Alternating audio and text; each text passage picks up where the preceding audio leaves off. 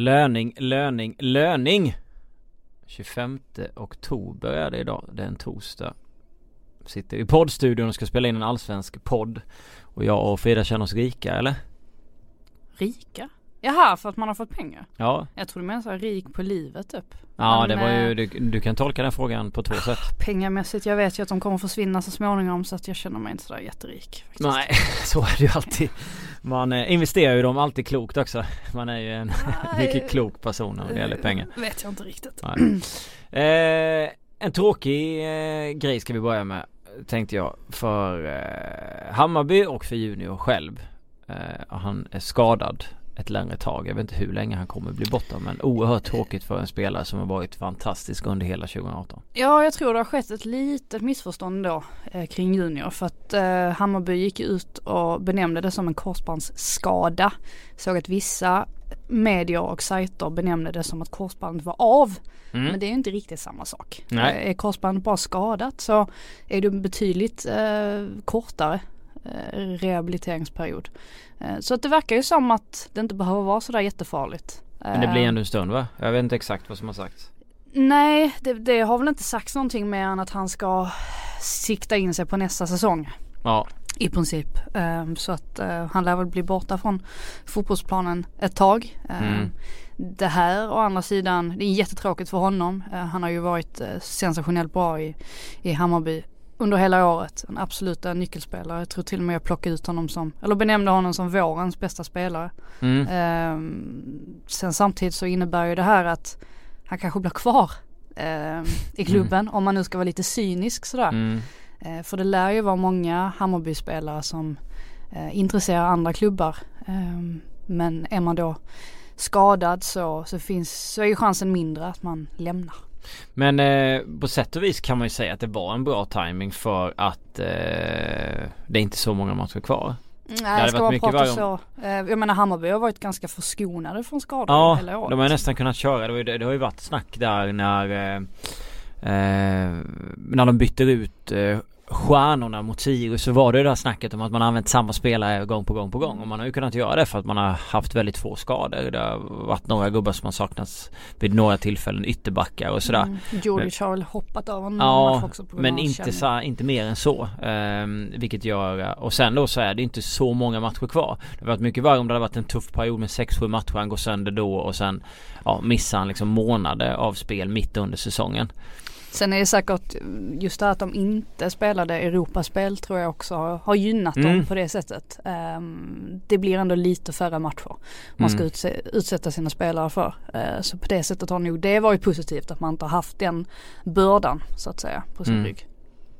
Jag försöker titta på Hammarbys hemsida, de skriver bara om att det är en, en allvarligare skada. Eh, drabbats för korsbandsskada och det tar vi tag i nu. Så vi får väl se hur länge han är borta.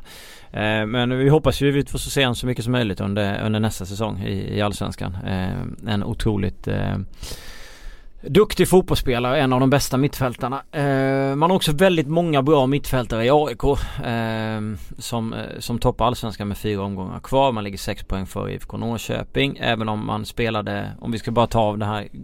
Du känner inte att det finns några några, eh, någon guldfrossa här va? Om man ser på 0-0 där och att Norrköping vann och det nu är 6 poäng. Uh, nej, det gör jag väl inte riktigt. Jag tycker att derbyt, um, precis som med alla derbyn så får man lite uh, skilja bort dem från resten av säsongen. För det är ju alltid så, derbyn lever ju sina egna liv och det är väl på något sätt så att man har så mycket, mycket mer att förlora i ett derby Mm. sett till vilken annan match som helst i princip. Mm. Ehm, nej, jag, jag, håller, jag menar derbyt mot Djurgården det var ju verkligen ingenting och, och ja, man behöver inte se om matchen så att säga för att det, det var inte så mycket fyrverkerier och, och sådär. Ehm, men eh, jag tror ändå att AIK är ganska trygga i att de ändå tar en poäng. De släpper inte in några mål. Mm. Ehm, jag tror de är fullt fokuserade och känner verkligen att de har det här i ett järngrepp. Jag tror ändå inte att de fokuserar så mycket på vad som kommer bakom. För Nej. börjar man göra det då, då, då kan man ju börja bli lite skakis. Ja, absolut. Nej det var ju ingen vidare underhållning. Det var det som gjorde att man eh, hoppade till några gånger och fick lite puls. Det var ju att det var eh, lite dueller på på planen och mm. lite grinigheter mellan, eh, mellan spelare. Jag, jag minns att tidigt när AIK fick en, fick en frispark och Jonas Olsson och Milosevic stod och, och drog i varandra i straffområdet. Eh, och sådär. Ja, det var Jonas som ville ha upp Milosevic lite om det var vid det här frisparks Ja exakt, han ville ju ha upp eh, ja. backlinjen också så tyckte han Milosevic eh, kom för nära lite och knuffade fram honom och sådär och, eh, Det är ju två eh, riktiga vinnarskallar i, eh, minst sagt så att Men de grejerna var ju, tyckte jag var eh, det var, det var väl det som liksom fick upp pulsen. Jag, jag tycker att ofta när man går på derbyn så tycker man att supporterna i respektive klackar är jätte jätte jättebra. Det är sällan jag tycker att någon ska ha mycket sämre betyg än starka fyra och kanske till och med fem plus. Men jag tyckte faktiskt att, att, eh, att stämningen i, i derbyt var, var sämre än vad det brukar vara. Om jag tittar på derbyna som jag har gått på de senaste, senaste åren. Alltså jag har så svårt att bedöma eftersom att geniet som eh, ritade Tele2 Arena byggde ju pressläktaren så ja, det, mycket det. längre mot Djurgårdens sida så att det, det är liksom helt omöjligt att avgöra ja. vem som är röststarkast. Det kan ja. man tänka på i andra derbyn också eftersom Bayern ja. alltid är längst bort. Ja. Eh, trycket hade, hade pressläktaren varit liksom på helt andra sidan, alltså mot Bayern så hade man ju trott att de överröstade Mm. Eh, liksom Djurgården och AIK sådär varenda gång. Eh, för det är helt omöjligt att avgöra vem det är som är röststarkast. Men jag kan väl hålla med om att det blir ju lite så en, en match som blir så himla sönderblåst hela tiden. Det är frispark ja. på frispark och, och sen har inte jag sett några repriser. Jag har ju sett allt i realtid så att ja. jag vet ju inte eh, hur bra Stefan Johannesson egentligen var. Alltså då måste man ju titta på situationer om och om igen. Men då blir det väl lite att, jag menar åskådarna blir givetvis också påverkade av att det inte händer så mycket kanske. Eh, och jag menar de, några jag pratar med djurgårdare till exempel som, som stod och såg den här matchen och började prata, de började prata om en massa annat liksom. Mm. Så här, vad de skulle göra sen och mm. ja, hur det gått under veckan och alltså det, det är inget bra tecken när man Nej det är inte det. pratar om massa annat mitt i en fotbollsmatch. Nej jag kände bara det att det var, eh, det var inte som det brukar Eh, så bra eller så fantastiskt bra som det brukar vara. Det här är ju egentligen Det är inte så kritik av att Vi sitter inte här och säger att det var dålig stämning Men det kan ju vara bättre. Eh, Det har ju definitivt varit bättre än vad det, var, vad, vad det var den här gången. Men eh, kvaliteten på plan har ju också varit bättre än vad det var Den här gången också. Så det, det är ju inget snack om saker så det är inte ett derby som man kommer komma ihåg för speciellt många, många saker. Um, det skulle väl vara något snack efteråt där ja. Ja, jag tänkte precis säga att är det någonting jag tar med mig så är det ju ändå mixade zonen efteråt. För att ja. den var förvånansvärt innehållsrik. Det, ja. det brukar inte vara så riktigt. Jonas um, Olsson och Milosevic. Och, ja, och sen hade man ju den här lilla twisten att Isaksson missade sitt sista mm. derby och att Vaiho fick komma in och gjorde det jättebra. Ja, han var, han var verkligen en positiv injektion. Han är ju rolig. Ehm, jag såg ju det att hans förnamn hade ju varit felstavat på vår sajt i mm, säkert några timmar eh, och ingen hade märkt någonting. Eh, och så ändrade jag till ett i på slutet, det var ett y på slutet från början bara en sån grej, ut, alltså det har inte kommit något mail om att det är felstavat. Bara en sån grej indikerar ju att det här är en person som inte många känner nej. till och, och vet således inte hur han stavar sitt förnamn. Eh, men han är ju verkligen en sån genomgod människa Absolut. och han har ju suttit här på den här satans bänken bakom Andreas Isaksson ja. så himla länge och när man pratar om nästa säsong och sådär och om man skulle kunna tänka sig att sitta på bänken även, även nästa år så, så är han ju väldigt tydlig med att han vill ju ändå spela betydligt mer och han var väldigt tydlig med att eh, nej men nu har jag haft Andreas Isaksson framför mig. Det kommer jag inte ha nästa säsong och då spelar det egentligen ingen roll vem som kommer in för att den personen kommer inte vara lika bra som mm. Andreas Isaksson. Eh, så att han ser ju, en, har ju en förhoppning om att få spela betydligt mer. Sen får vi se vem som kommer in som ersättare. Det är ju fortfarande en riktig, jag tycker det känns jättekittlande vem ja. man faktiskt ska ta in. Han är ju bara 30 Vajo. Han har ju varit i han var i BP och Djurgården som, som ung och sen var han ju i Djurgården under, under många år där. Eh, fram till 2013 innan han lämnade till Gais och sen kom han tillbaka.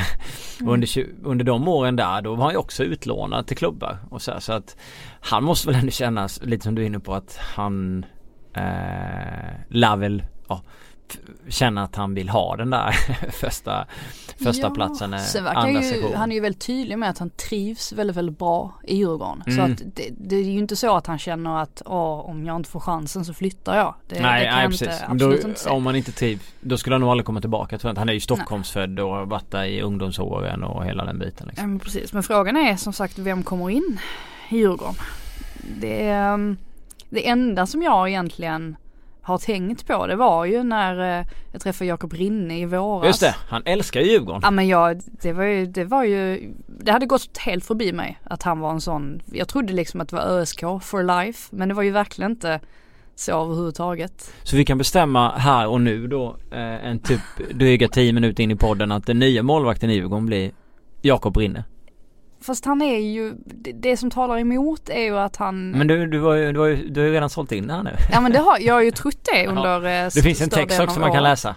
Det finns en text som eh, visar och en varför. video där han, där han eh, berättar om sin kärlek till Djurgården. Ja. Eh, och han har ju gått väldigt starkt i Aalborg är det va? Han är, så jag inte säger helt fel, jo det är det väl. Eh, det, det som talar emot är ju att han är, han är ganska ung. Man tjänar betydligt mer pengar i, eh, i Danmark och i andra ligor jämfört med allsvenskan. Men eh, visst hade det varit kul och visst hade det varit bra, ett bra alternativ för Djurgården att få in en ung målvakt som dessutom har oerhört stort Djurgårdshjärta. Mm, verkligen. Vi får se hur det, hur det slutar men äh, ja, äh, nu vet vi vad vi äh, hade lagt våra pengar på. Uh, om, vi, om, vi hade, om vi hade tippat var han hamnar. Eh, jag tänkte uh, flika emellan med lite, med lite frågor innan vi, innan vi går vidare. Uh, Patrik Persson har en uh, intressant fråga. Vilken typ av antidepressiva läkemedel använder Frida när det går som det går för Trelleborg? Jag tror jag svarade honom att de alternativ som finns de är inte lagliga i Sverige. Så att nej det krävs ju krävs ju starka grejer liksom för, för att överkomma den här depressionen. Och jag tror att det som, eh, det kan jag ta upp alltså. Det här, det här stör mig oerhört. Och det, det är en grej som man inte tänker på om man inte supportar själva laget. Ja, Eh, jag, jag accepterar fullt ut det här med sociala medier. Att spelare kommunicerar via, via det verktyget och jag tycker det är jättebra. Det gör att fansen kommer betydligt närmare dem och så vidare. ja, Men när du lägger ut en bild på dig själv en timme efter att du har förlorat för typ 14 gången i rad. Och så, då tycker jag så här att så länge det inte står, men om, om det hade stått att eh, shit jättebesviken på, på förlusten idag, vi måste kämpa vidare. Hade det stått någonting sånt i bildtexten så hade jag nog inte brytt mig. Men när det bara är en bild för att visa upp hur, hur, hur snygg du är från dagens match, på, någon sorts proffsbild liksom. Då det finns inget, finns inget som gör mig så irriterad. Jag skulle aldrig trycka på like alltså. Aldrig. Det tycker jag är jag blir nyfiken på om detta är. Ja, jag, har mina gissningar men jag tänker inte, jag tänker inte slänga ur mig men jag... Eh, Nej men det- det kan man kolla upp själv. Det är bara att gå igenom truppen så kan man kolla på vilka det är som lägger upp bilder efter, efter en förlust. Jag, jag tycker det är otroligt irriterande i alla fall. Eh, Jag tycker inte riktigt att att det, jag tycker väl framförallt att det visar att då, då skiter man ju i det liksom. Då bryr man sig inte. Man tänker att nej men jag, jag har hela min framtid eh, liksom framför mig. Eh, jag ska ändå byta klubb så småningom. Jag skiter väl i om Trelleborg åker ur allsvenskan. Och det gör mig förbannad för att min stackars, min stackars far han sitter på den där läktaren varenda jävla hemmamatch och får se det här eländet gång på gång på gång. Och han slutar ju inte gå dit för att det gör man inte om man är en trogen Nej. supporter. Så det gör mig faktiskt lite, lite ledsen och besviken. Att eh, man inte kan ta det på större allvar än så. Så, nu har jag fått ur mig det. Ja, Man blir ju nyfiken på eh, vem den här spelaren är. Ja men det är som sagt det är ju bara att gå igenom truppen. Så kan man gå in på deras Instagram så kan man se vilka det är som Ja. är väldigt flitiga. Jag hinner tyvärr inte det här nu så att jag kan inte, jag kan inte ge det svaret i, i, i podden. Men eh, kul med en rant. Det gillar man alltid eh, när man sitter här inne. Nej men kul att se om någon, för, jag, de följarna, eller de jag följer på Twitter, alltså fotbollsspelare i Allsvenskan. Eh, det är oftast väldigt mycket så här att eh, har man förlorat då går man ut och i princip ber om ursäkt till fansen och alltså, Ja eller vinner man så här. tackar man fansen typ Ja, så. Ja. men här får man liksom uppleva helt tvärtom att det är någon som i princip bara skiter i det. Och det, det gör mig irriterad. Mm. Så, punkt. ja men jag gillar det. Jag gillar att du, att vi går igång. Eh, det har jag också gjort ett par gånger i poddsammanhang. Så det är skönt. Det måste man få eh, säga vad man tycker och jag förstår dig eh, fullt ut. Jag kan också bli förbannad över det där. Vissa, man, det, gäller, det handlar om timing och känsla. Ja. Det lär sig folk med Verkligen. tiden. Vi ska komma in på mer timing och känsla lite senare. När det gäller ett annat ämne. Ivar Svänglund utser säsongens utropstecken överraskning för varje lagdel, gärna med fler kandidater. Alltså utropstecken, då ska vara någon vi inte förväntade oss på förhand skulle vara bra. Ja eller någon som har varit eh, riktigt bra. Det, jag har inte sett den här frågan förrän nu så att vi får inte speciellt mycket eh, betänketid Nej men ska man dra oss. backar? Alltså f- Men målvaktssidan kan vi väl börja. Jag, eh, eh, jag tycker att Isak Pettersson har varit eh, bättre än vad jag trodde. Jag trodde att, jag visste att det var en bra målvakt men jag tycker han varit ännu bättre än vad jag trodde att han skulle vara. Så att jag skulle nog vilja sätta ett utropstecken på honom för att jag har varit han riktigt bra. Mm. Inte om du håller med mig? Nej, i brist på annat kan jag hålla, kan jag hålla med. Brist på annat. Okej. Finns det ingen negativ målvaktsöverraskning? Negativ målvaktsöverraskning. Jag, jag är lite besviken på att Isaksson faktiskt har Ja. gjort ett gäng tavlor. Ja och kastat in handduken och spytt och hållit på innan eh, och inte kunnat ställa Ja upp. fast det Nej det är inte okej, nej jag skojar bara. Eh, Nej men han har ju faktiskt eh, mot BP båda gångerna va. Så han släppt in mål som kanske han borde, eller Mm. som han vanligtvis brukar ta. Så på det sättet är jag lite förvånad över att han faktiskt inte har levererat på den nivån som vi har varit vana vid att se honom på tidigare. Sen Eskelinen tycker jag i Sundsvall också ska få eh, en klapp, en rejäl dunk i, i. Jag trodde du skulle sänka Eskilin. Nej. Jag bara, Jag tycker han har varit, eh, jag tycker han har varit fin och han är bra med fötterna med. Jag tycker han har visat eh, det och han är ju ung också så att det, jag tycker det är jättekul att han eh, har lyckats så pass bra. Sen gillar jag ju alltså Ellegård väldigt mycket. Eh, både för att han har känt som en av dem i Elfsborg som faktiskt eh, har försökt hålla ihop laget och eh, liksom trots att det har gått dåligt så har han ändå försökt liksom mana Mm. på dem. Eh, så jag tycker faktiskt att han eh, det är en sån där stabil kille liksom som, eh, ja, som är väldigt, väldigt nyttig för Ja. Elfsborg. Då blir det de tre.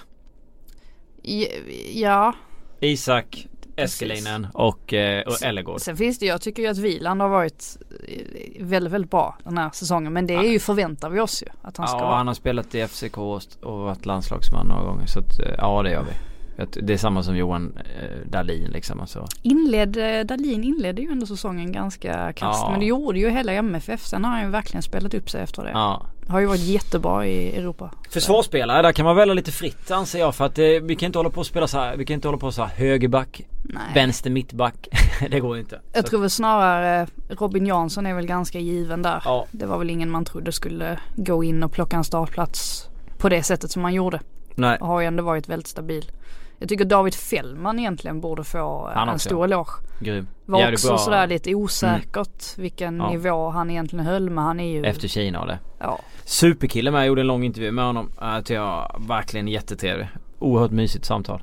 Jag gillar han supermycket. mm. Eh, så det håller jag med om. Eh, vad har vi mer? ja Eh, överraskningar. försöker tänka lite grann.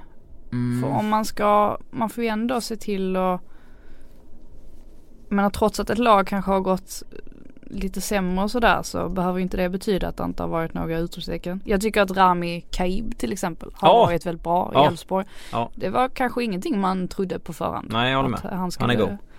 eh, göra det så. Han är god.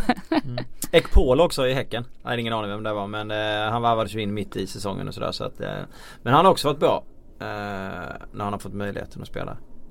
Ja men precis så att det finns ju ändå några att, några att plocka av. Ja definitivt. Det är svårt här på uppstuds också. Ja såklart Marcus Danielsson är ju svårt kanske och vi trodde väl inte att han skulle kliva in. I Han var ju bra i Sundsvall. Han var bra men jag trodde inte ens han skulle få speltid. Liksom. Jag håller inte med dig på den. Nej. Jag förväntade mig att han skulle vara bra om han fick chansen. Yes. Säger vi så. Dålig stämning här inne. Nej det är det inte. Eh, vad har vi mer? Eh, Mittfält. Mittfält går vi vidare till. Det är väldigt flummigt här. Vi kommer säkert glömma spelare. Ni får gärna Ja, ja, kasta in dem. ja. Det här vi är är helt ju- öppna för det. Eh, mittfältet. Eh, det, det, det, det, det. Jag vet inte på, på försvar också om man kanske inte ska slänga med eh, Andreas Johansson ändå. där. Jag tänkte på Widgren också i, i Östersund. Dennis. Ja. Han har ja väl... det, som vi hör det finns ju hur många som helst. Liksom. Ja den positionen. Eh, någonstans. mittfältare, där vill jag faktiskt, eller det är ju en wingback i och för sig. Men jag vill faktiskt eh, höja ett slag för Ian Smith. Som jag tycker har varit bra Mm. i IFK Norrköping. Mm. Var också sådär lite osäkert vilken... eh, Men då skulle jag ju ta- ta Widgren där också för han är ju också winger. typ- Ja. Ja, ja, jo. Så att vi kör han där. Rashidi har ju också varit väldigt bra sedan han kom till AIK. Det är också Mm. en winger i och för sig. Men vi de flesta, som- det finns ju många bra centrala mittfält. Ja men Batanero måste vi väl också, men han är ju, spelar ju för sig lite mer eh, Ja. Robert Lundström tyckte jag var grym. Riktigt grym i början. Jag trodde Ja, inte att han var så grym eh, när han kom hit. Men Han var han var också en jättebra. positiv överraskning. Men han gick ju sönder och sådär. mm. Mittfältet. Eh... Både, både Batanero och Gall måste ju nämnas ändå. Ja, ja absolut. I AIK så förväntade man sig att de mittfältarna skulle vara bra som har varit bra. Mm. Eh, IFK Norrköping. Typ samma va? Ja, jag tycker Alexander Fransson, Simon Thern, det finns ändå Ja, liksom. Tor Eriksson däremot tycker jag kanske, jag vet inte om det är en överraskning att han, ja. Det, det Sen har vi Hammarby. Ja, vi visste att Junior var bra. Ja. Jeppe Andersen, det visste, alltså där om han inte hade varit så här bra så, så hade ju, då hade det ju nästan varit ett litet floppköp. Tycker jag. Alltså det, Ja. vi visste ju att det var, Det var- en ja. spelare med mycket potential när han kom. Ja. Det var, det var väl en överraskning sen att Bonke tog tillbaka sin heder va? Eller? Efter att blivit så sågad i början, var det inte det? Bonke är ju ändå, oj jäklar. Ja det ringer. Ursäkta, ursäkta. Ja det är pinsamt det här. Jag gjorde en Patrik Syk. Ja. Eh, nej men jag tycker Bonke, han har ju ändå på något sätt hela tiden varit en publikfavorit. Just för att hans eh, tid i MFF har varit så himla konstig redan Mm. från början. Mm. Eh, och man får ändå ge cred till att han ändå har, ville vara kvar och slåss för en plats och han får sällan chansen men när han väl får den så går han ändå in och är ganska gedigen. Så att ehm, Ja. nej, han ska, han, lite cred får han ha. Jag tycker vi båda spanjorska spanjorerna på mitten där i Sundsvall definitivt. Eh, Djurgården, eh, positiv överraskning. Att får leta, eller? Får man inte det? Positiv överraskning sett över en hel säsong. Ulv, Ulvestein jättebra mittfältare men jag hade förväntat mig att han skulle vara så här bra. Sen utöver det så tycker jag att det har funnits insatser från många spelare som har varit bra under säsongen. Eh, men om jag ska välja en som jag blev förvånad över att han ryckt upp så pass mycket som han ändå har gjort efter det han fick så är, är det Ali Obadi och där är vi på forwardsidan. Jag tycker dessvärre att Ring och Merabti och de här har varit för ojämna under en hel säsong för att ha varit bara så kallade överraskningar. Vi måste nästan höja Kadewere också som ju bara var kvar. Ja det i- också. Ja, det är Kadewere och Obadi som är de mest positiva överraskningarna ska jag säga i Djurgården. De, var ju inte, de var ju inte före när de spelade ihop tyckte jag. Nej. Var för sig med en smartare Ja. spelare bredvid sig. Men det, ja men det var väl för att vi hade inte så mycket förväntningar på dem. Vi har ju mer förväntningar på typ en Rabti och även Ring för den delen som var i Kalmar innan så här. Men ja, eh, sen i Örebro. Eh, Rogic är ju alltid fin. Men det är han ju ofta. Eh, Svårt att inte nämna Ghoddos ändå. Alltså jag menar. Ja det Det också. var fantastiskt. Ja. Eh, Eh, sen överraskningar resten där. Kalmar, Elfsborg, IFK Göteborg, Sirius. Dalkurd och så vidare. Eh, BP Trelleborg. Finns inte så jättemycket som har varit så positivt. Ja det finns ju, finns ju en spelare i TFF. eh, Dansken nog- eller? Nej, han har ju inte fått, eh, han sitter Men han på var, ju bänken. positiv, han var ju positiv när han kom in. Ja exakt, du kan ju dra dina egna slutsatser vad som har hänt där egentligen. Mm. För han det är för ju mycket inte att bilder han- när han var nöjd. Nej jag tror inte ens han har Instagram. Det är rätt fokus, det gillar vi. Nej men eh, Felix Hörberg har varit en positiv överraskning Ja. i TFF. Och även om han fortfarande har mycket att lära. Jag tycker Mm. det är alltid lite så när, när eh, någon säger någonting. Typ Mm. att ja men den här spelaren är bra. Så blir det på något sätt en sanning och sen så är folk inte alls, de, de bara de bara fortsätter hylla, hylla, hylla. Alltså Felix har mycket att lära fortfarande. Han har en del brister men han har också en del jättefina offensiva kvaliteter framförallt. Eh, så jag tror att han, eh, han har nog en ljus framtid så länge han eh, kan se till och hela tiden utvecklas. Mm. IFK Göteborg ska få eh, två också och det är Jorgen Karasvili som definitivt har varit en positiv överraskning. Eh, och sen vill jag nog även säga Sebastian Olsson. För han spelade inte många minuter förra året. Så har de fått mycket skit för att det är många som har floppat så har de två ändå varit eh, två positiva injektioner. I Sirius, eh, Robert Omar Persson och Filip Haglund. Eh, tycker jag har varit eh, riktigt fina för dem. Mm, kul också jag måste säga om Karasjvili att... Har vi tagit, har vi tagit hela serien? Ja exakt. När, nu kommer jag in lite på ångestmötet här som vi hade i måndags på Grimsta. Men ja. Där såg man ju rätt tydligt att Karasjvili hade väldigt, väldigt svårt och eh, just med det här 4-4-2 systemet. Han kom inte till sin rätt på alls samma sätt som vi har sett tidigare. Mm. Var lite kul också för att BP's eh, sponsor utnämnde honom till matchens lirare och vi du vet jag, eh, vi bara tittar på varandra. För, har han druckit öl liksom hela matchen eller den här killen som utsåg honom till, till det? För jag tyckte inte alls, jag höll inte alls med om det. Så det ska bli intressant att se här nu om IFK Göteborg håller fast vid 4-4-2. Om mm. faktiskt Karasjvili kommer liksom försvinna lite grann. Men det, det får framtiden utvisa. Ivar Svänglunds eh, fråga gav, eller ja det var inget frågetecken efter men det var ju en fråga. Gav oss, eh, gjorde att vi svängde ut lite kan man säga. Men det, det blev rätt många alltid. minuter. Men det var ju som sagt, vi överraskande utropstecken då förväntar vi oss ganska mycket av fotbollsspelarna. Därav så finns det ju spelare som har gjort det bra den här serien som inte är med. Typ Kristoffer Olsson. Men det är ju för att vi förväntar oss att han är bra. Så han har inte varit en, en överraskning så sett. Eh, ja, eh, vi flyttar oss från eh, frågor och så går vi på eh, matcherna som var. Och vi kan väl prata om den där eh, Brommapojkarna IFK Göteborg som slutar 0-2. Söderla upp för Sebastian Olsson. Eh, 1-0 målet där. Som jag tyckte var, var fint och då känns det som att eh, jag tyckte IFK Göteborg hade bra koll på det fram till dess och sen så eh, vann man till slut med, med 2-0 och den segern var ju eh, extremt efterlängtad. Eh, det kan man ju kan man lugnt säga och eh, skönt också för Wernersson tror jag gör det andra målet när han fick springa in eh, mitt i straffområdet och bara trycka in bollen vilket visar på ganska dåligt försvarsspel.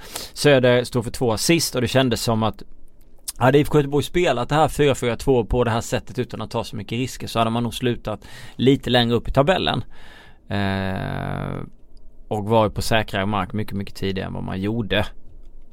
Ja, jag reagerade ju på en sak som eh, Tobias Hysén sa eh, efter matchen och det som är så härligt med Hysén är ju att han alltid är Um, han säger exakt det han tänker på. Han försöker liksom inte linda in sanningen på något sätt. Nej, uh, han bryr sig inte vad andra tycker och sådär. Och han sa rätt ut att han tyckte att det kändes uh, ganska skönt att de spelade på det här viset. Um, för han, då visste han om att eh, ja men gud vi behöver inte kliva upp nu. Alltså ja. det kändes som att just den pressen eh, kring att man måste kliva upp hela tiden, att den försvann. Och således så blev de betydligt tryggare i sitt spel och han tyckte själv att det, det kändes skönt. Det är mm. lite anmärkningsvärt för att dels har jag aldrig hört en spelare säga så på det viset tidigare. Mm. Att man tycker att det är jobbigt när man måste framåt hela tiden jag menar det brukar vara tvärtom att man nästan tycker det är jobbigt att hela tiden ligga liksom tänka defensiven först kontra mm. offensiven. Men eh, nej, han, han verkar ju, det blir ju ett helt, det blir ju mer brottarfotboll. Alltså så är det ju. Eh, men det blir ju också otroligt farligt just med de här eh, långa bollarna på Hussein och så nickskarvar han till då Robin Söder exempelvis som, ja. som kommer där. Så det blir ju ett helt annat, det är ett helt annat spel men samtidigt så blir det ju ganska farligt då de gångerna det faktiskt fungerar. Och det är också så de gör. Men det är väl, där, det är väl därför han tycker det för att alltså um, han vet ju att det är BP som måste gå för tre poäng mer än, än, än vad de behöver för att de måste komma ikapp. Och då känner han väl lugnet av att ligga där de ligger eh, i sina positioner och så kan de ställa om för att och sen så får du alltid målchanser mot ett lag som BP. Hade du gjort det där mot eh, ett eh, topplag i Allsvenskan så är det inte säkert att du hade fått så många målchanser. IFK Göteborg fick ganska många målchanser ändå på det sättet för att de gjorde det bra när de fick möjligheter. Eh, och det var väl kanske det han tyckte var så, så skönt. Jag kan, jag kan förstå grejen även om den, om jag, även om jag håller med dig om att det brukar vara så att de offensiva säger, säger ja det är rätt skönt att man slipper fokusera på det defensiva och bara kan köra rakt fram. Men mm. eh, känns som, som ett moget eh, ett, mo ett moget uttalande. Ja, sen håller jag ju till viss del, eh, Aschbergi och eh, Björknesjö var ju inte överens efter matchen eh, på presskonferensen ska sägas. Eh, Björknesjö är ju, han är ju jäkligt skön på det sättet för att han är också en sån där eh, väldigt ärlig och öppen människa som mm. bryr sig inte riktigt om vad den andra tränaren sitter och säger utan tycker han någonting så säger han att mm. det är så. och han sa ju rätt ut att han, hade det här varit amerikansk fotboll så hade vi vunnit med 10-0 sa han. Och då såg man hur Poja liksom så här tittade lite bort så här. Um, men han menar ju på att de hade väldigt mycket, mm. väldigt stort bollinnehav, bollinnehav mm. särskilt i den första halvleken. I den andra så blir det ju mer blåvitt uh, och de tar över lite grann. Men han tyckte att de inledde bra jag håller väl med om det. Det fanns ju lägen också för dem under den första halvleken. Eh, men ja. Eh, Blåvitt var helt enkelt mer effektiva. Men han säger väl även för att han ska kunna komma undan med det för han vet ju någonstans innerst inne när han är tränad det spelar roll hur mycket boll du har om du inte kan göra något vettigt av den. Eller du inte kan vinna fotbollsmatcher när du har mycket av den. Nej, han var väl besviken också ja, givetvis exakt. på att han inte hade fått något. Jag ogillar det där jättemycket av att Mom deserves the best, and there's no better place to shop for Mother's Day than Whole Foods Market. They're your destination for unbeatable savings, from premium gifts to show-stopping flowers and irresistible desserts. Start by saving 33% with Prime on all body care and candles. Then get a 15-stem bunch of tulips for just $9.99 each with Prime. Round out Mom's menu with festive rosé, irresistible berry chantilly cake, and more special treats. Come celebrate Mother's Day at Whole Foods Market. Ett tag så vill folk bara ha mycket boll, prata om possession. Men gör något med bollen då annars spelar det hur mycket boll du har. Då är det nästan skönt att ha lite boll egentligen. Eh, utan att, jag, nu går jag inte till full attack mot honom men alltså jag fattar ju. Ja. Men eh, eh, och det, det, gör ju att IFK Göteborg eh, behöver klara för Allsvenskan 2019 där. Ja, det skulle jag väl säga. Mm. Eh, vad tycker du om hans tal på Jarsberg efter matchen? Uh, det var... Um, jag var ju där. Um, Stod du och bandade? Hängde över så här räcket och bara poja, poja. Jag brukar...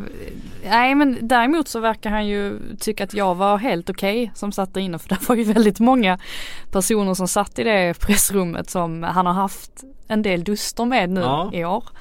Uh, och jag är väl en av de få som uh, Inte har klivit in där med knytnävarna uppe och Nej, jag, jag hänger ju inte så mycket på Kamratgården av geografiska skäl. Nej, uh, således har han inte så mycket och, och, sådär. Men när han väl drog igång sitt tal här, det, det är faktiskt första gången som jag har tagit två tredjedelar av en presskonferens och gjort till en artikel.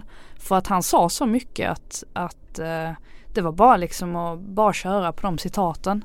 Eh, han pratade dels om eh, eh, fansen och hur bra de har varit. vilket var lite kul för att han, han hyllade ju dem såklart. Mm. Och tyckte liksom att de har varit fantastiska. Jag har aldrig sett sånt här stöd från storklubb i, i kris. Att de ändå, de har inte vänt oss ryggen och, och så vidare. Och så fick han in lite mediekritik där också. Åh, jag vet att det är många så journalister som eh, inte tycker om när jag hyllar dem men det är tjänstefel om jag inte gör det. Vilket också är, jag har ingen aning om vad han menar där. Men, det, ja. det där känns påhittat.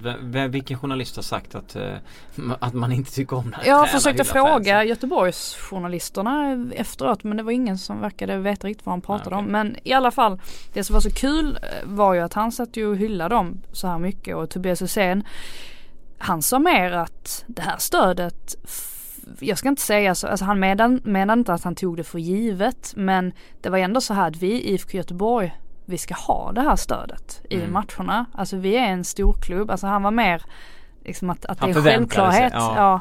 Eh, och så såklart så, så tycker han ju att de har varit fantastiska och de stöttar. Man sa det är, vi är Blåvitt liksom. Det är, vi, vi ska stötta varandra i med mm. och motgång. Alltså typ sådär.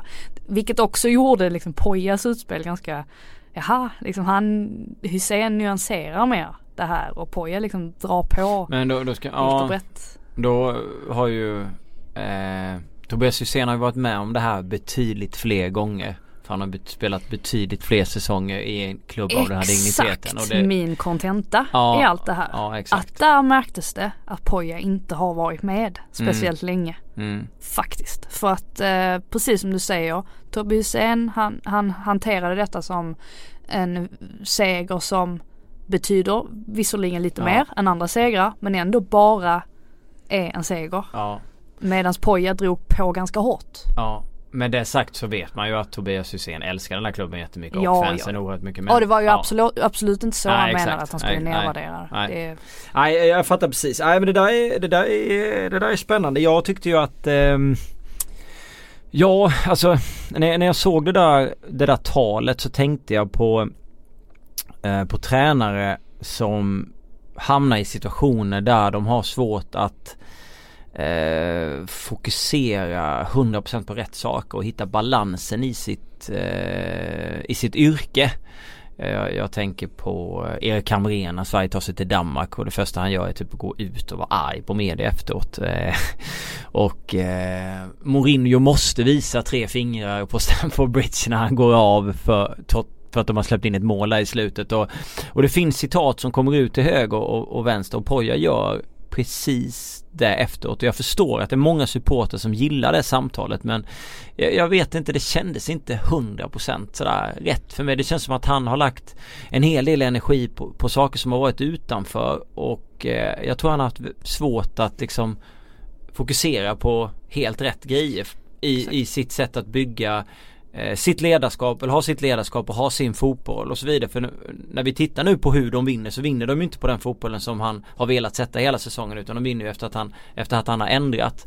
Eh, och sen så kan, kan, jag förstå honom om han är om han är irriterad över saker som har skrivits, om han är irriterad på folk som har skrivit saker om honom som kan vara personangrepp eller andra, annan kritik mot hans, eh, mot hans ledarskap eller hans fotboll. Men jag tycker att jag vet inte, jag är inget större fan för det där att man går ut och, och riktar fokus på eh, på sådana saker eh, som mediakritik. Alltså du kan hylla fansen, du kan hylla spelarna. Men det där andra skit i det där. Alltså tränare som ta som att vara förbundskapten i Sverige till exempel, Lars Lagerbäck, han var aldrig populistisk. Han sket hur mycket media tyckte att han skulle spela rolig fotboll. Han struntade fullständigt i många spelare man tyckte att han skulle testa. Han körde på sin väg och han körde det hundra, hundra igenom och han stod bakom sina spelare och han öste på. Det var liksom inte det här med att ja, eh, gå ut och kritisera direkt efter en seger och sådär. Ja, jag började tänka på mig själv lite grann. Alltså hur hade jag reagerat om journalister i Sverige hade skrivit krönikor som med kontentan att eh, jag inte är en bra journalist till exempel. Mm. Eh, och kommit med liksom, ja, kritiska instick och sådär.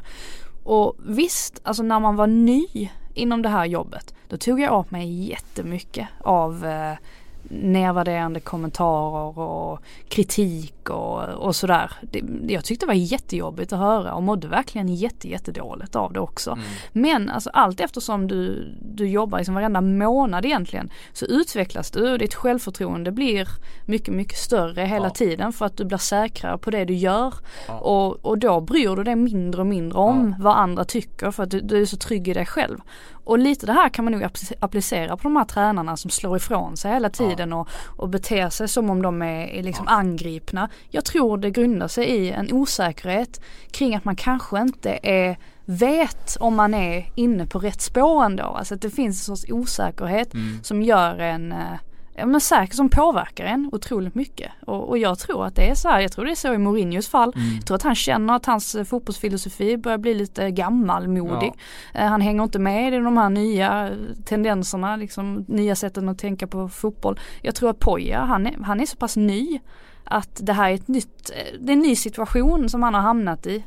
Just det här med att bli angrip öppen på det här sättet. Jag tycker mm. det är ett mm. ganska hårt ord kanske men jag menar vad den ena upplever, alltså man kan ju inte ta ifrån en människa den, alltså vad den känner lite grann. Eh, känner sig Poja angripen ja, av någonting som en journalist har skrivit. Absolut. Då, då är det ju så. Det köper jag. Ja. Eh, sen kanske man får lära sig att ibland det kommer vara så här hårda ord. Det, ja. det, det, är bara så det är liksom för att men, man är tränare i stort. Men han har, eh, han har pratat om det på en träning. De har haft en presskonferens när GM försvann. Mm. Och så nu det här, det här, det här då igen. Eh, det känns som att det är många gånger Eh, som han eh, Sen så tycker jag också att känslor som person kan man aldrig attackera för det är någonting som någon känner så folk har alltid rätt att berätta vad man känner. Men jag tycker att liksom det blir lite mycket av det eh, När det gäller just mediabiten. Alltså mm. fokus är lite fel där. Sen tycker jag absolut eh, att eh, att han har all rätt i världen att gå upp och prata med sina fans och ge dem beröm. Det tycker jag bara är bra. Det, det tycker mm. jag man ska göra. Absolut. Eh, det är givet. Och, eh, det, det är många som gör det liksom. Ja. Så att det, det, där, det, det är ju en bra grej. Eh, sen förstår jag inte alls det där du sa om att han skulle tycka att, eller att han skulle få kritik för att han gjorde det. Det fattar ni? Ja, jag vet som sagt inte om det, det kan ju varit så att det är någon annan som har Det eh, kanske har hänt i Göteborg där vi inte är. Ja, ja men exakt eller att någon har skrivit Ja. det här i en krönika. Det har gått mig helt förbi i så fall. Jag tycker det är jättekonstigt för att jag menar här i Stockholmsklubbarna till exempel så tränarna har ju en, oftast en nära dialog Mm. med olika falanger. Ja, Eh, och det får man väl tycka lite vad man vill om men samtidigt så är det ju deras sätt att, absolut. att lugna dem också. Mm. Eh, och hantera dem. Och det Ja. kan jag väl tycka är helt okej liksom så Ja. länge det inte går av och styr. Nej precis. Eh, men eh, vi ska inte älta ner oss för mycket i det där talet. Men eh, alltså bra till supportrarna men just det där infliket om me- mediabiten tyckte jag var lite eh, sådär. Då kan man ju å andra sidan kanske upplevas som en känslig journalist. Men jag har eh, alltså känner, jag- känner mig inte träffad av, av, av de där orden. Men jag tycker bara att man När man är tränare, nu har, kommer han säkert ha lärt sig det till nästa år, så tycker jag att man ska Eh, antingen ska man få träningen av någon, att någon säger till en att skit i det där. För det är, det är så många tränare som har varit med ett tag som fullständigt Alltså struntar i de bitarna och bara kör på. Och eh, det, det kan absolut eh, gå åt helvete för dem men oftast brukar det gå bra. Jag tyckte att Lagerbäck var eh, fantastisk på de bitarna. Han gjorde precis som han ville. Han brydde sig inte. Nej och han är ju trygg i sig själv. Ja. Där snackar vi ju verkligen. Eh, så att eh, nej, lite, några fler år på nacken så tror jag nog att han inte kommer att bli lika påverkad. Nej, och det ska, jag tycker det ska bli jättekul att se eh, det här IFK Göteborg nästa år. Vad som händer. Och vem, vilken sportchef som kommer Ja exakt, vilken sportchef ska köra? Kommer de ha kvar de assisterande tränarna? Eh, vad kan de ta in? Hur mycket pengar har de? Vad händer i januari? Eh, kommer Emil Salomonsson vara kvar? Eh, får Tobias Hysén en roll i klubben? Och, och så vidare. Sådär. Så att det är ju ett av de eh, lagen som alltid med Blåvitt för en stor klubb som känns oerhört spännande. Eh, och sen någonstans så tycker man väl att den klubben ska vara kvar eh, i, i en högsta C med tanke på supportrar och historia och så. Så att eh, absolut. Mm. Men om vi kollar i övrigt tycker jag ändå att Sirius har ju gjort en fantastisk uppryckning också. Det är ju inget snack om saken. Det kändes som att de var cementerade att åka ur. Men plockade in rätt typ av folk, ställde om till krigsfotboll. Vände tre eh, matcher oerhört starkt. Elfsborg två gånger IFK Göteborg. Det är 9 poäng. De har 26 nu. De har haft 17 annars. Och det visar ju någonstans en otroligt mental styrka. Så jag har också räknat hem dem. De har också 6 poäng ner. Men nu är det Dalkurd. Och det är BP. Och med tanke på hur de sviktar. Nu, nu tror inte jag att du tror att Trelleborg fortfarande har en chans. Eh, Nej nej jag har gett upp. Men, men BP och, och Dalkurd det, det är ju verkligen en eh, En jätte, jättetuff omgång och vilket Alltså vilket så här, Alltså att BP ramlar ur är ju inte konstigt men det blir någonstans Otroligt jobbig säsong med tanke på den approachen de hade inför Mm. Och hur illa det blev med tränaren Och sen på det också ramla ur Ja det blir det. Och det var Om de väl nu gör det, jag vet inte vad du står i frågan Nej men precis. Eh, Det här är ju lite superettan eh, 2017 all over again. Ja, Det är liksom- ja, det är det, ja. Det är Trelleborg, Dalkurd BP. Det, är samma jävla lag. Eh, nej och jag tror väl att, eh, jag tycker BP spelar helt okej fotboll. Men de är inte tillräckligt effektiva uppenbarligen i många matcher. Eh, vilket Nej. kan bli deras fall. Eh, jag tror väl dock att de kanske Ja, det är svårt där med Dalkurd också. Jag tycker de är så himla svåra att, att värdera. Det känns som att det är lite så match till match hur de Mm. presterar oftast. Mm. Eh, det kan ju till och med bli så att det laget som får kvala kommer få det tufft mot Ja. laget i Superettan. Jag menar vi- det skedde förra året. Det kan mycket väl ske i år igen att det kommer ett extra lag från, från Superettan som ju faktiskt har varit jäkligt stark hela säsongen med många riktigt bra lag Mm. där uppe i toppen. Men om jag skulle ställa emot väggen, du kommer få spelschemat först. Eh, BP har alltså Sirius borta, Mm. Norrköping hemma, eh, Elfsborg borta och Trelleborg hemma. Inte mer än två roliga matcher. Sirius borta och Norrköping hemma är fruktansvärda. Elfsborg kan ju vara lite så här avslappnad och Trelleborg kanske redan, har förmodligen redan åkt ut. Så att det är lite så här, ja och du har hemmaplan också. Dalkurd har Häcken hemma, Elfsborg borta, Djurgården hemma och Sundsvall borta. Herregud. Ja, Nej, BP har ju ett enklare spelschema. Ja, så känns det inte som att BP ändå tar det eller? Det kan ju bli den sista matchen där mot Trelleborg som blir avgörande. Faktiskt. Ja, och Dalkurd ska upp till Sundsvall. Mm. Det är typ Det är nästan, ja det är en av de värsta bortamatcherna Mm. som du kan spela. Eh, Ja jag tror nog eh, BP tar nu kvalplatsen där. ja. Sen tror jag det är mycket möjligt att de åker ur. Ehm, Ändå i kvalet sen. Mm, Ja. det tror jag. Det är, det är ju någonting som, jag vet att jag sa det redan inför säsongen att jag inte var riktigt övertygad om att den här eh, BP 2.0, alltså jag tycker det är jättebra att, att klubbar eh, Ja, absolut. strävar efter att Jo, eh, hela tiden utvecklas och, och på något sätt ta nästa steg. Eh, men BP's grej är ju trots allt att de är väldigt duktiga på att slussa in talanger Mm. och alltså att de liksom jobbar underifrån. Jag tycker inte man, varför förstöra en produkt som redan är väldigt bra från början? Eh, Det tycker jag är lite märkligt. Ehm, Men superjakt då? Ja, Jack är ju, där har vi en spelare som kommer säljas för en rejäl slant. Han Mm. var faktiskt väldigt bra mot Blåvitt också. Mm. De hängde inte med alls. Alltså fick han en boll i djupled då var det liksom bara tack och hej. Han är ju så satans snabb. Mm. Eh, ja men där är det ett jättepositivt exempel Mm. på att BP har fått, fått in en spelare från de egna leden. Men jag tyckte ju att laget i superettan förra året med, med Gyökeres och um, herregud, uh, hjälp mig. Nu, nu har jag helt, eh, helt tappat namnet. Ja, På, kom, eh, kom igen, B- hur är fan bäst i superettan förra året? Ja men jösses. Eh, vi spelar i Star i, i ja, eh. Ke- Ke- Kevin. Eh, ja, Cabran. Cabran, herregud. Det var sådär ett namn bara faller ur eh, huvudet. Ja, Eh, riktigt, riktigt bra alltså. Ja men det var ju ett jätteroligt lag att titta Ja, på. Eh, och det var ju faktiskt ett bättre lag jämfört med det de har i år. Eh, Mm. Jag vill ju se ett sånt BP. Ett sprudlande ungt BP. Och sen blev de ju bra med Starfelt också. Ja precis. Även om han har, det har varit lite upp och ner för han den här säsongen. Liksom för hela laget. Eh, ja.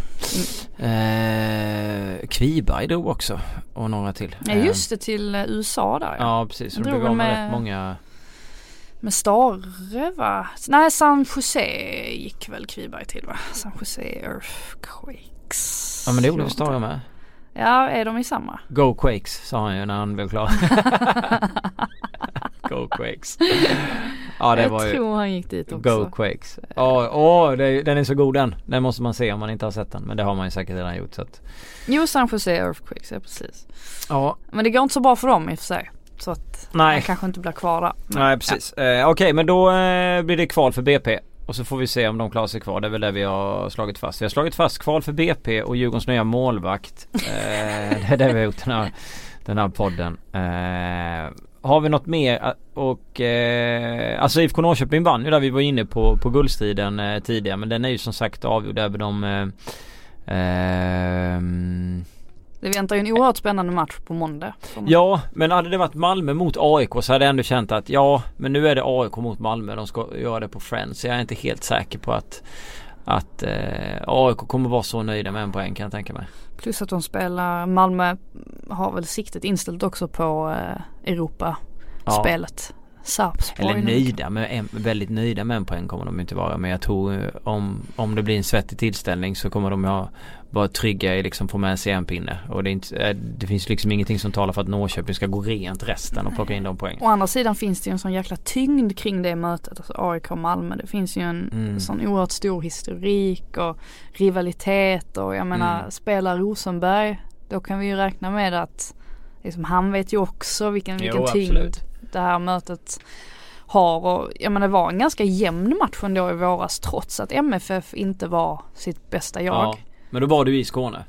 Så var det. Mm. Eh, så AIK vi får se. Ju, ja herregud Det kommer bli eh, väldigt, väldigt intressant. Det känns oerhört svårsiat ändå på förhand. Så har Norrköping Östersund hemma.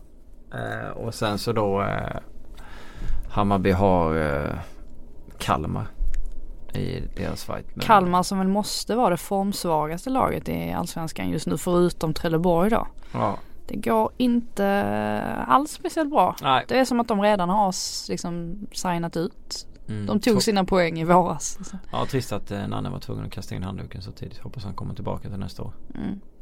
Ja eh, men eh, Hammarby har inte så mycket med guldstriden att göra men det är klart de slåss om Europaplatser. De är Mm. lite för långt efter eh, i det läget som är nu. Eh, ska snart runda av. Eh, måste ta någon fråga till här. Ehm, kanske för sent för att hinna komma med men skriver Gustav Niläng. Nej du hinner. Sirius ser ut att kunna ser ut att klara sig kvar utan kval. Hur många betyg får deras säsong? Första halvan av säsongen är ju usel. Men de hade det kämpigt också med skador. Ja. Mycket, mycket, mycket Ja det vet skador. jag. Men den är ändå inte bra ju. Nej det är det ju inte. Eh, Men jag är inte förvånad av att de ser ut som de gör nu. Nej men jag skulle vilja ge dem högt betyg för, för höstsäsongen. Ja. Och då hamnar man inte på en trea då jo, totalt tycker eller? jag. Ja. Men usel menar jag ju mellan ett och två. Jag tycker inte att deras vår är godkänd liksom. Nej. Det, Men sen det är deras höst tre till Jag bara menar att det fanns ju förklaringar till Ja, varför det de såg ut som de gjorde. ger vi dem tre plus då. Ja det tycker jag. Ja. Eh, ja. Har vi några mer frågor? Ja, det var någon som ville att vi skulle diskutera varningarna som är i slutet av en, eh, av en säsong. Men ehm, jag tänkte att vi kunde ta något annat istället. Mhm. Eh, fotbollsskalan är fyra, har du sett nomineringarna? Ja lite grann. Jag noterade ju Saman Ghoddos där. Eh, Vilka tycker du ska ta det? eh, visst var han i konkurrens med Zlatan? Ja, Ola T också. Då tycker jag det blir svårt att inte välja Zlatan ändå. Eh, sett till ja, att han ändå har gjort så pass många mål som han har gjort. Eh, I MLS så visst det är en skitliga. Eh, men det är ju fortfarande Zlatan liksom. Det är klart att Ja. han är Sveriges bästa, bästa spelare liksom. Jag vet inte vad du tycker om du håller med. Jag hade tyckt det var ett asgött och gett den till Ola T. Ehm, för hans... eh, Jo men är det, är det då måste det ju ba- vara baserat VM. på hans landslagsinsatser. ja exakt, för hans ja. kval och hans VM. Jag hade tyckt att det varit fint någonstans för att han fick så mycket skit och kritik och han spelar knappt i laget och tränar på egen hand och sådär. Men det är väl lite det som är grejen med fotbollsskalan att, eller då, just de priserna att där är det ju inte bara, det är inte bara landslags, alltså vad du gjort i landslaget som räknas. Nej, nej så är det ju. Eh, Men det beror ju på lite hur eh, de väljer att, och väljer att ge ut priset. Det är inte alltid så att det är landslag, det är klubblagsgrejerna som avgör. Ja. För vi har, vi har hamnat i en rätt svår diskussion också. Jag vet att jag och Bank pratade om det förra året. Ja. Just det här med vad händer om Saman Ghoddos utvecklas ännu mer och sen när Zlatan har slutat och, och, och sådär så är han helt plötsligt eh, Säg att han helt plötsligt är en av världens tio bästa fotbollsspelare. Han representerar Iran, representerar alltså inte Sverige. Ska han ändå kunna vinna Guldbollen då?